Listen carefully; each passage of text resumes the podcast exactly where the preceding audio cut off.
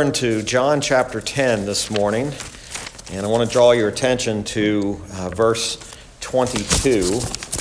John 10, verse 22. And as I've been mentioning to you uh, over the last few weeks, that one of the things that I have uh, made a, uh, a, habit of doing before we come into the prayer meeting is, is reading an excerpt from um, the Foxe's Book of Martyrs. I do want to share one of those this morning with you um, because I think it not only goes along today with uh, what will be uh, as we observe the Lord's Supper today, but um, also uh, as it goes along with our studies in the book of Acts, at how the uh, the apostles were threatened, how the apostles were told they could not preach uh, in the name of Christ. And um, some of these names you may be familiar with, you maybe have heard these names uh, over the years, but this is the account of the martyrdom of William Hunter.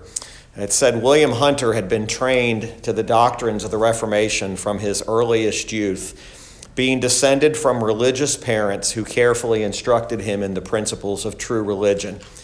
Hunter, then 19 years of age, refusing to receive the communion at Mass, was threatened to be brought before the bishop, to whom this valiant young martyr was conducted by a constable. Bonner caused William to be brought into a chamber where he began to reason with him promising him security and pardon if he would recant. He, nay, he would have been content if he would.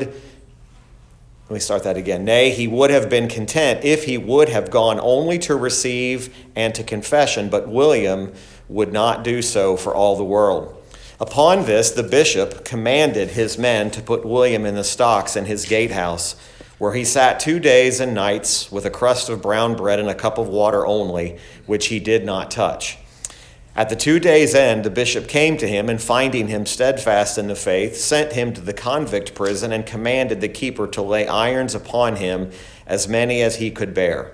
He continued in prison three quarters of a year, during which time he had been before the bishop five times, besides the time when he was condemned uh, in St. Paul's on February 9th at which time his brother, Robert Hunter, was present.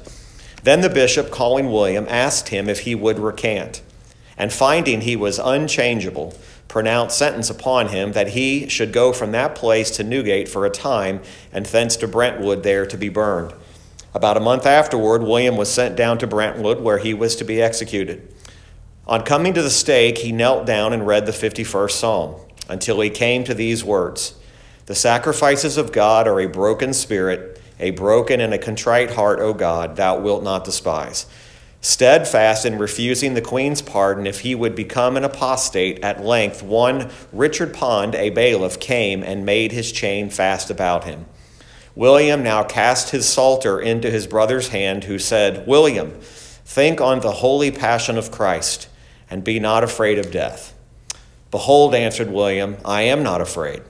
Then he lifted up his hands to heaven and said, Lord, Lord, Lord, receive my spirit. And casting down his head again into the smothering smoke, he yielded up his life for the truth, sealing it with his blood to the praise of God. It's the account of the martyrdom of William Hunter. And what I think it really drives home this morning is that when we truly know the true Savior and we truly know the, the real Christ, the God, the living God, it certainly is a name and a God we will not recant. It is a name, a profession, a confession we will not refuse. And in John chapter number 10, you prayerfully know the account here that this is not new um, to this group that's gathered this morning, I'm certain. But in John 10, beginning in verse 22, the Jews have attempted to bring Jesus into custody. And of course, they're bringing him into custody because earlier in John chapter 10, Jesus has announced uh, the uh, offensive words of being the good shepherd, being the bread of life, being the door of the sheep, being those that he is uh, talking about, even being able to lay down his own life, that they don't lay his life down. They can't take it from him. He lays it down uh, by his own will. And you'll notice that in verse 22 of John 10, it tells us a little bit about this. And it was at Jerusalem, the feast of the dedication, and it was winter. Jesus walked into the temple in Solomon's porch Then came the Jews round about him and said unto him, How long dost thou make us to doubt? If thou be the Christ, tell us plainly. Jesus answered them, I told you, and ye believe not. The works that I do in my Father's name, they bear witness of me. But ye believe not, because ye are not of my sheep. As I said unto you, My sheep hear my voice, and I know them, and they follow me. And I give unto them eternal life and they shall never perish, neither shall any man pluck them out of my hand. My Father, which gave them me, is greater than all, and no man is able to pluck them out of my Father's hand. I and my Father are one. Then the Jews took up stones again to stone him. Jesus answered them, Many good works have I showed you from the Father, for which, the, which of those works do ye stone me? The Jews answered him, saying, For a good work we stone thee not but for blasphemy, and because that thou, being a man, makest thyself God. We've been looking at this reality of the deity of Christ, and that's why I brought us to this passage this morning, especially in correlation with the reading from uh, the book of Martyrs today and William Hunter. The deity of Christ, the deity of Christ of God, the Jesus of Nazareth. Uh, again, we've been talking over the last month or so about the importance of knowing who Jesus Christ is. In a day and an age in which the very foundations of our faith are attempting to be shattered, they're attempting to be taken away uh, block by block. We have a, a, a prevalence of false cults, we have a prevalence of false teachers and preachers and they're attempting to tear away at the foundational truth that Jesus Christ is God. Now, I will tell you, just as we've read from John 10 this morning, this is not a new strategy. Uh, it has always been man's, sinful man's intent. If we can destroy the doctrine of Christ, then we can destroy the very foundation of Christianity. If we can destroy the deity of Christ, then we can destroy the foundation of Christianity. But it is this foundational truth of Christ as God which we base our assurance of salvation upon. We base the forgiveness of sin, our deliverance from the wrath of God, our preservation until the end, uh, our entrance into glory uh, by this triune God God the Father, God the Son, God the Holy Spirit, three persons and in one God. And so our entire foundation rests upon the doctrines of Christ. We know Psalm 11:3 tells us, if the foundations be destroyed, what can the righteous do? And of course, the answer is we pray. We continue to pray to our living God. We pray because we not only trust in Him, but we pray because we hope in Him. We hope in the mercy, we hope in, in the joy uh, of His grace and His love toward us. Even in the day and age in which we live, when there's this attack on the foundation, we can still preach, we can still sing, we can still praise, we can still do all of those things. Why? Because God changes not, no matter what man tries to do. No doubt we're living in a world when they are trying to change who God is. They are trying to take away his deity, they're trying to take away his equality with God because he is God. So we know that no matter what man does, uh, man cannot destroy this foundation. Now, this will be a recurring theme today, especially as we get back into our studies in the book of Acts this morning. Because we know that there's always been an attack, and there's always been an attack. And we've learned over the last month as we've been studying this great truth that this foundation of Jesus Christ we cannot waver on, we cannot compromise, we cannot recant. If men like William Hunter, a mere 19 years old, thought the the Lord Jesus Christ was worth giving up his very life for, it ought to challenge our, th- our thinking process this morning. It ought to challenge us and it ought to seize us at the very core to think about what would make a 19 year old young man be willing to say, I will not for a moment recant this name. I will not for a moment rage against this man. I will not rage against Christ. Well, because he knew divine truth, he knew what truth is. And no matter what the attack has been, Foxe's Book of Martyrs is filled with attacks on those men who stood for truth. We are also under attack as well. Now, why do they attack? Why is it so important? Because to acknowledge Jesus as the Christ of God, to acknowledge Jesus as being God manifested in the flesh, means that those individuals have to acknowledge on the same token that they're sinners. They have to acknowledge that we are indeed hopeless. We are indeed fallen short of the glory of God. And that they can find their only hope of salvation in Jesus Christ. They're not going to, they don't respond to this. They don't acknowledge this. Why? What keeps a man from acknowledging Christ as God? Self righteousness. They are relying upon their own righteousness, hoping to reach some level of a, a greater uh, afterlife, if you will. But it's very similar to how the Jews responded in Luke 19 when they simply said, We will not have this man, that's Jesus, reign over us.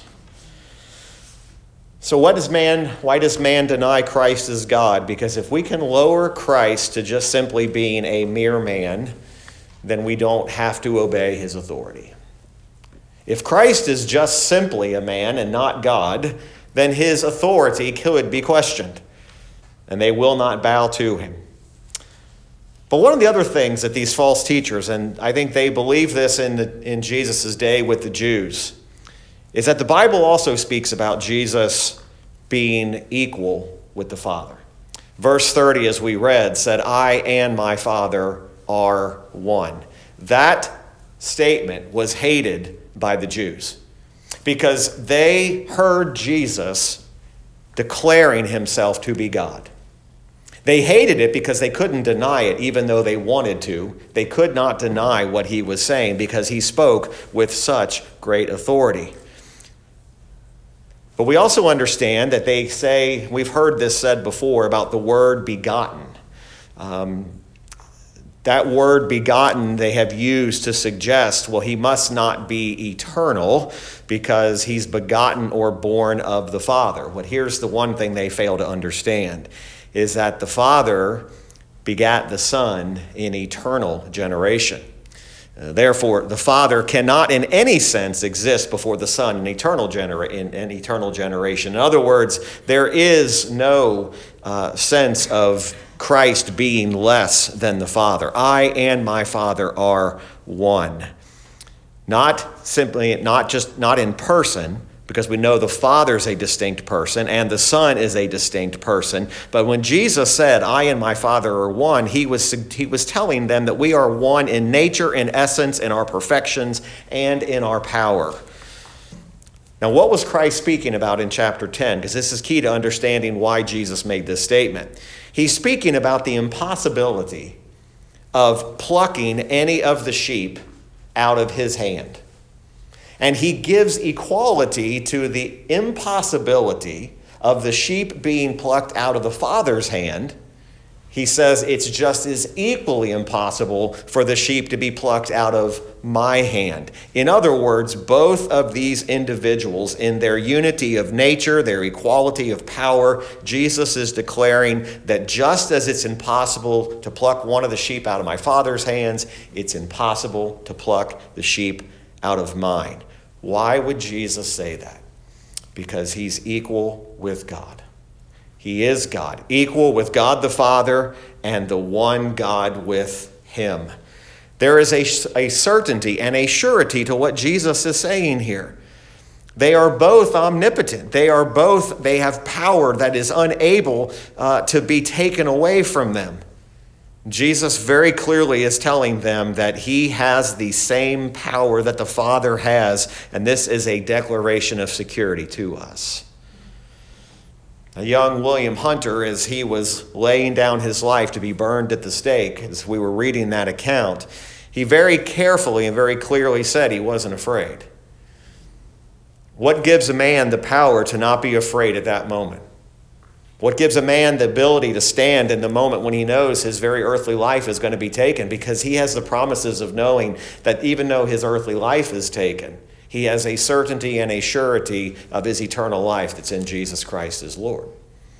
You see, that's why we can face difficulties. That's why we can face struggles and trials in our life. And that's why even as we've, we pray for some of these individuals, these families that are going through unthinkable tragedies, moments that one day before life was normal and then the next day it was changed in an instant. And yet there is a certainty to know that if you are in the Father's hand, you are also in the Son's hand. And to be in the Father and the Son's hand means no one can pluck you out. If Jesus Christ is not God, you don't have that surety today. You don't have that certainty. So when we're praying, we are not praying to something that is uncertain. We are not praying to the unknown God, like the Apostle Paul said to those at Mars Hill when he said, You're too superstitious. We know to whom we're praying to. We're praying to a sovereign God who is omnipotent. Jesus Christ, our Savior, right? Jesus is declaring the highest declaration of not only his love, but unlimited power. Nobody could speak like this who wasn't God. The things that Jesus said in his own earthly ministry were things that could only be spoken by he who was God. Not just someone who was speaking about God, but one that was speaking with the authority of God. He who is the Son of God. He speaks of the mysteries of the Trinity, the Godhead. He's familiar with the terminology of the only begotten Son. But they are one. Again, not in person. They are two distinct persons, but one in their divine nature or being. No one can come between the love of the Father and the Son. And no one can come between the love of the Father and the Son for his sheep, which is you and I that are in Christ today. Now, of course, Jesus tells them, they demanded an answer from him, did they not?